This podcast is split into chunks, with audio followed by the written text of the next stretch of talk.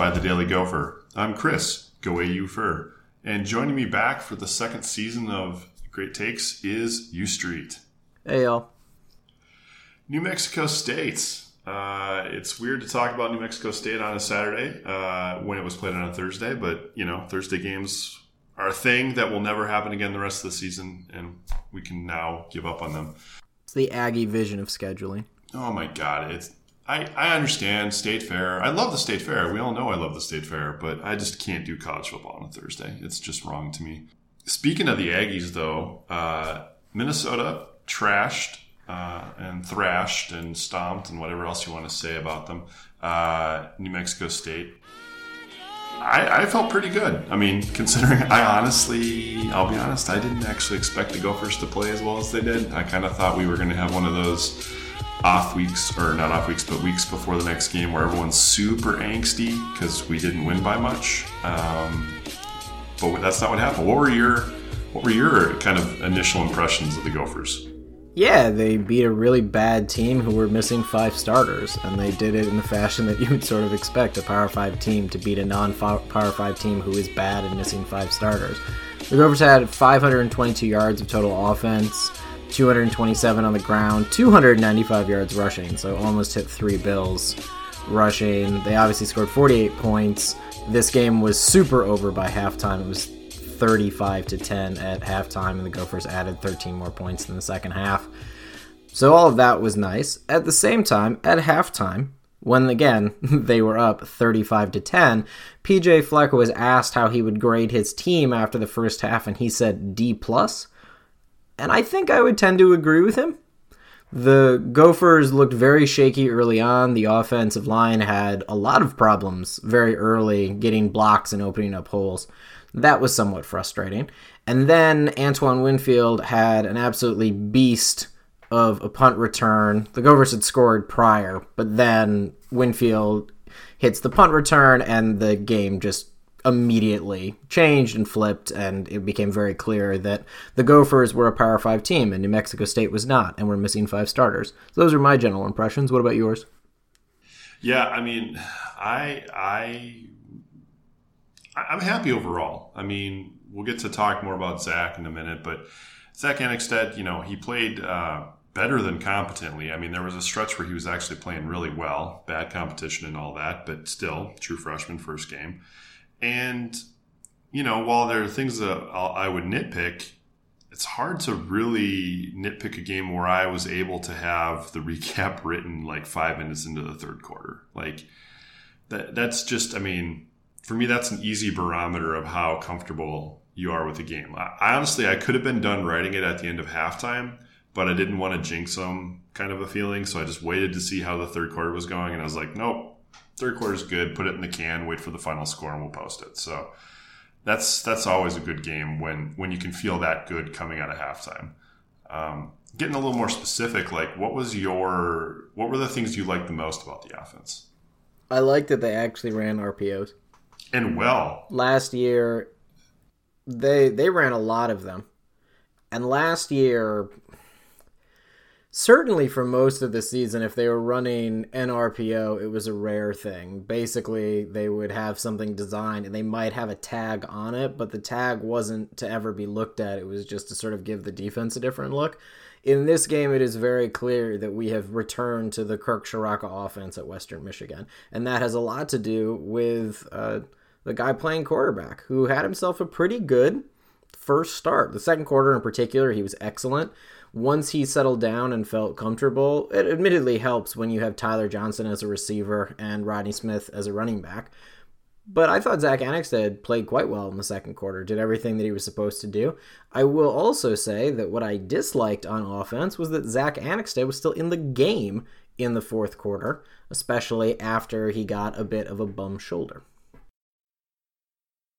I mean, as far as the RPOs and everything go, like do you do you have a feeling like based on what you saw that if Zach is playing at his best, that that's still something they can execute against better defenses? Or I mean, I guess generally what I'm asking is, did you feel he felt through the bell through the ball well enough to execute against better defenses if his receivers are running the right routes, or is this a situation where he was propped up by what uh, New Mexico State couldn't do?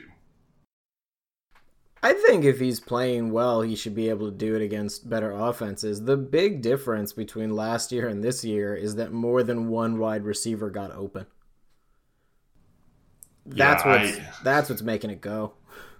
It was fun. Like they call out different names, and many different players were making great catches. And Rashad Bateman, as an athlete, is just uh, his talent level is just absurd. And he's so smooth. Chris Autman-Bell had himself a, a solid game as well A couple of really nice catches through traffic. He finished with four receptions, 43 yards. Bateman, five for 52. Tyler Johnson, five for 100. Johnson, of course, with two touchdowns, both of which were sweet. The first one in particular, where he spun Ray Buford, a name that you may recall, all the way around and walked into the end zone on a slant that was so obvious that it was going to be the play that I called it out before the snap. And then Zach Annexstad took the ball and just turned and waited for Tyler Johnson to own Ray Buford, which he promptly did. So that was really good. The other bit I think with with the RPOs that were really helpful is if your receivers can get separation, the second quarter, admittedly, New Mexico State is bad, was playing on, I think, four or five days rest, and was missing five starters. However, when the offense was really clicking, it was clicking. They weren't running tremendously different plays. It was just they hit a couple of passes, which meant that New Mexico State couldn't stack the box, and all of a sudden Rodney could just start ripping off eight, nine yard runs. That's a really hard offense to stop, and that's the offense that worked at Western Michigan. That's all it really was. All right, defensively, what uh, would you like best about the defense? New Mexico State was two of seventeen on third down. That was my favorite part about the defense. I'll be honest with you. If they if we hadn't turned the ball over on like was the twelve the twelve yard line. Yeah, when Zach Annexstad decided that watching the ball off the snap was optional. Yeah, that's you know the freshman thing. Hopefully that doesn't happen again. Um, I mean, if they turned the ball over at midfield, they probably wouldn't even gotten those points. Like uh, seriously, handing them the short field got them seventy percent of the way there. So yeah, I think the defense is actually responsible for three points. Not a bad output yeah. for your first game. Yeah, I think that's I think that's a fair way to look at it. Um, you know, again, New Mexico State not being great, but I, I think for me the the one concerning thing, and it's I, I think uh, I want to say Gopher Nation's been kind of banging the drum on this one. Um, I do have some concerns about the the defensive secondary's ability to lock down. Um, I mean, and I say that with all respect to the fact that they did actually hold New Mexico State in check. I'm more looking at a lot of soft coverage. Now, later in the game, that makes sense. You know, it doesn't really matter, honestly. Earlier in the game, though, I can't decide if it's that they can't play any better, or that was the play call. How do you feel about that? Because it is concerning to me, given that that was a problem they had last year, was giving up six, seven yard chunks at a time in the passing game. I'm a bit less concerned about the defensive secondary than I was that only sending four, the Gophers didn't get home to the quarterback very often against New Mexico State. That was more concerning to me. Now, admittedly, New Mexico State runs an offense for which the quarterback is getting the ball out very quickly. So it's hard to pressure him with only four. However, New Mexico State is also very bad, and we're missing a bunch of starters. So I would have sort of expected that our front four, if it had improved, you wouldn't have to send five or six guys. There were also several times in the game, I think Tayon Devers twice got to the quarterback and just didn't come away with a sack. They missed at least one, maybe two other opportunities to sack the quarterback because they just didn't keep contain. Um, that to me was a bit more frustrating because the defensive secondary can only cover for so long. It's there's someone's gonna get open if you let them run around for four or five seconds the defensive line and the linebackers need to do a much better job. That I think against better competition. We'll see next week, obviously, against Fresno State. So much better competition to me if the Gophers can generate pressure with just their front four, something they could not do last year at all. But even if they can do it with just sending five, I'll feel reasonably good about the secondary. I think that a lot of the soft coverage is very deliberate. The Gophers, Robb Smith clearly decided that they weren't going to get beat long against a bad team. Don't give them a big play, force them to get small chunks up the field, and that seemed to work pretty well, as evidenced again by the fact that New Mexico State went two for 17 on third down. All right, so kind of keeping with the passing game, but going back to the Gophers, Zach Annexstad, uh, you know, we're both happy with how he did in the first game. What were some things you wished he had done better, or that you think were things he needs to work on? Well, I wish he had watched the snap go into his hands. That would have been nice. All right. Besides the snap, it it's sort of hard to to be that complainy about his first game. I think I would have hoped, you know, in a different world, he finished slightly below 50%. For most of the game, he was closer to 60. So I would have wanted a slightly better completion percentage. I think that going forward is true. There were a couple of times where he probably could have just sort of kept it. At the same time, until you until the seam against better competition, 6.7 yard yards per attempt is not great. You'd want I think that to be closer to 8, 9, especially against bad competition. But I thought he handled the offense well. Clearly the team likes him Fleck obviously likes him. He has the ability to sort of thread these weird kind of passes in almost the kind of Brett Favre sense, not as a comparison to Brett Favre, but in the sort of not totally on balance and yet the ball zips out with accuracy. He did that with Tyler Johnson's second touchdown where Johnson takes it 33 yards. Was him sort of waiting, waiting, knowing he's going to get hit and just sort of side arming it. That I thought was really impressive. And if he can continue that and improve, the other thing to improve is his deep ball accuracy.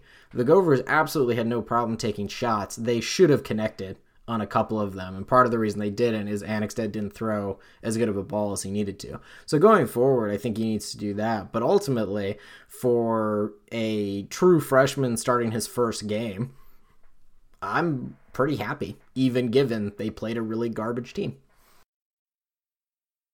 Who would be your Nekton or Nektons of the week? Well, on offense, you have several options. So you could certainly say Seth Green, who was 100% on the day, two touches, two touchdowns. But I'll give it to Tyler Johnson, who continues to show why he will probably be playing on Sundays in reasonably short order. Five receptions for 100 yards is very clearly Annexstad's security blanket, as he should be. He's the best wide receiver on the team by far. And he has the ability when he gets in space to just go. And that's a wonderful, wonderful thing to see. So I, I'll pick Tyler uh, Tyler Johnson for the offensive Nekton of the week. The defensive Nekton of the week, I will take Blake Cashman, who was excellent in this game. Cashman had uh, eight total tackles, six of those were solo. He had one sack, should have had three. So when I said earlier that getting to the quarterback but not finishing is something that I think the defense has to improve from week one to week two, but four tackles for loss.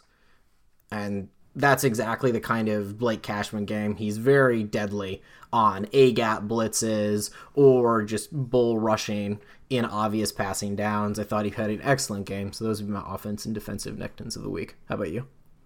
Well, yeah, Blake.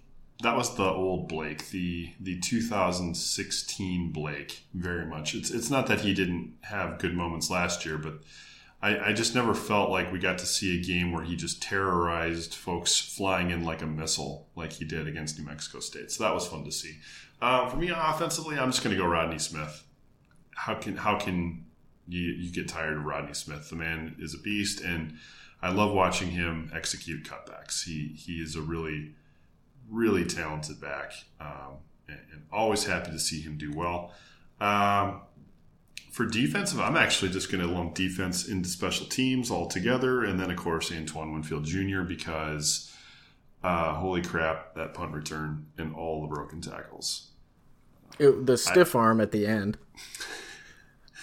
yeah, I I was not a big fan of, and I'll be honest, I'm still not a huge fan of Rodney taking kickoffs and Winfield taking uh, punt returns. But if you're going to have uh, some evidence as to why it makes sense to try to hunt that big play with your talent. Uh, certainly, what Winfield did is a, is a pretty good example because, as you noted much earlier in the podcast, that was really when the game, I mean, turned and, and, as part of it, turning at that point was basically over. Uh, it really solidified things for the Gophers. And watching, you know, watching um, well, Penn State versus Appalachian State today, um, you know, a timely big play in the uh, in the return game can really turn things around. I mean, Penn State was going to lose that game, and, and then their kick returner got them out into a, a, spot that gave them a chance to tie the game. So, still hesitant having that much talent running and risking on kickoffs. But hey, then again, Antoine Winfield Jr., neck of the week. I would add as a last bit in our race to Mahturity segment, which is where we highlight one of the new freshmen and continue to steal Fleckisms, that both of us feel that Terrell Smith is currently winning the race to Mahturity. I think it's fair to say we both thought he had a solid first game holding down the corner position. He also had eight tackles, six of which were solo, had a couple pass breakups least one or two of those happened to be because the New Mexico State wide receivers' hands were made of concrete, but stats are stats. So I was stats are always good. I gotta say, I do hope whoever the. By the way, what what uh, do you know? Happen to know what conference the refs were from? I do not know which conferences the refs were from. They were very happy to call Kiondre Thomas for pass interference, which indicates that Kiondre Thomas may have to change slightly how he chooses to defend wide receivers because they were picking on him quite a bit for those pass interference penalties. Yeah, they were also incapable, seemingly, of getting their penalty calls together and verbalized in anything resembling a reasonable fashion. At least to me, I was getting annoyed. Maybe maybe I'm just like I'm off my game. I'm not used to how long it's supposed to take refs. I was just like some of these penalties, just just say them, use your words, and then we can move on to the next play. Well, I think it's anyway. clear the refs were having a bit of a Thursday game situation oh as well. Everyone was in. Everyone was in week one. I, I want to see some good week two refs. Whatever conference gets sent along, please send somebody who can not make the reviews take 17 minutes and can get the penalty calls out sometime before, you know, because what did it end up being? It ended up being like a three and hour and 45 minute game or something stupid. Like, there's no need for that. It's New Mexico State. They're terrible. Get the game over. That's my soapbox.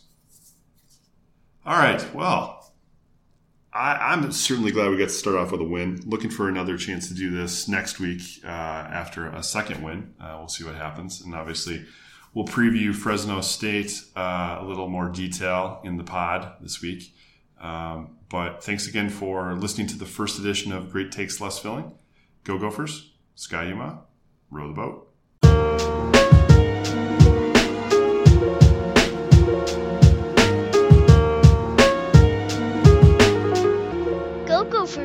boat.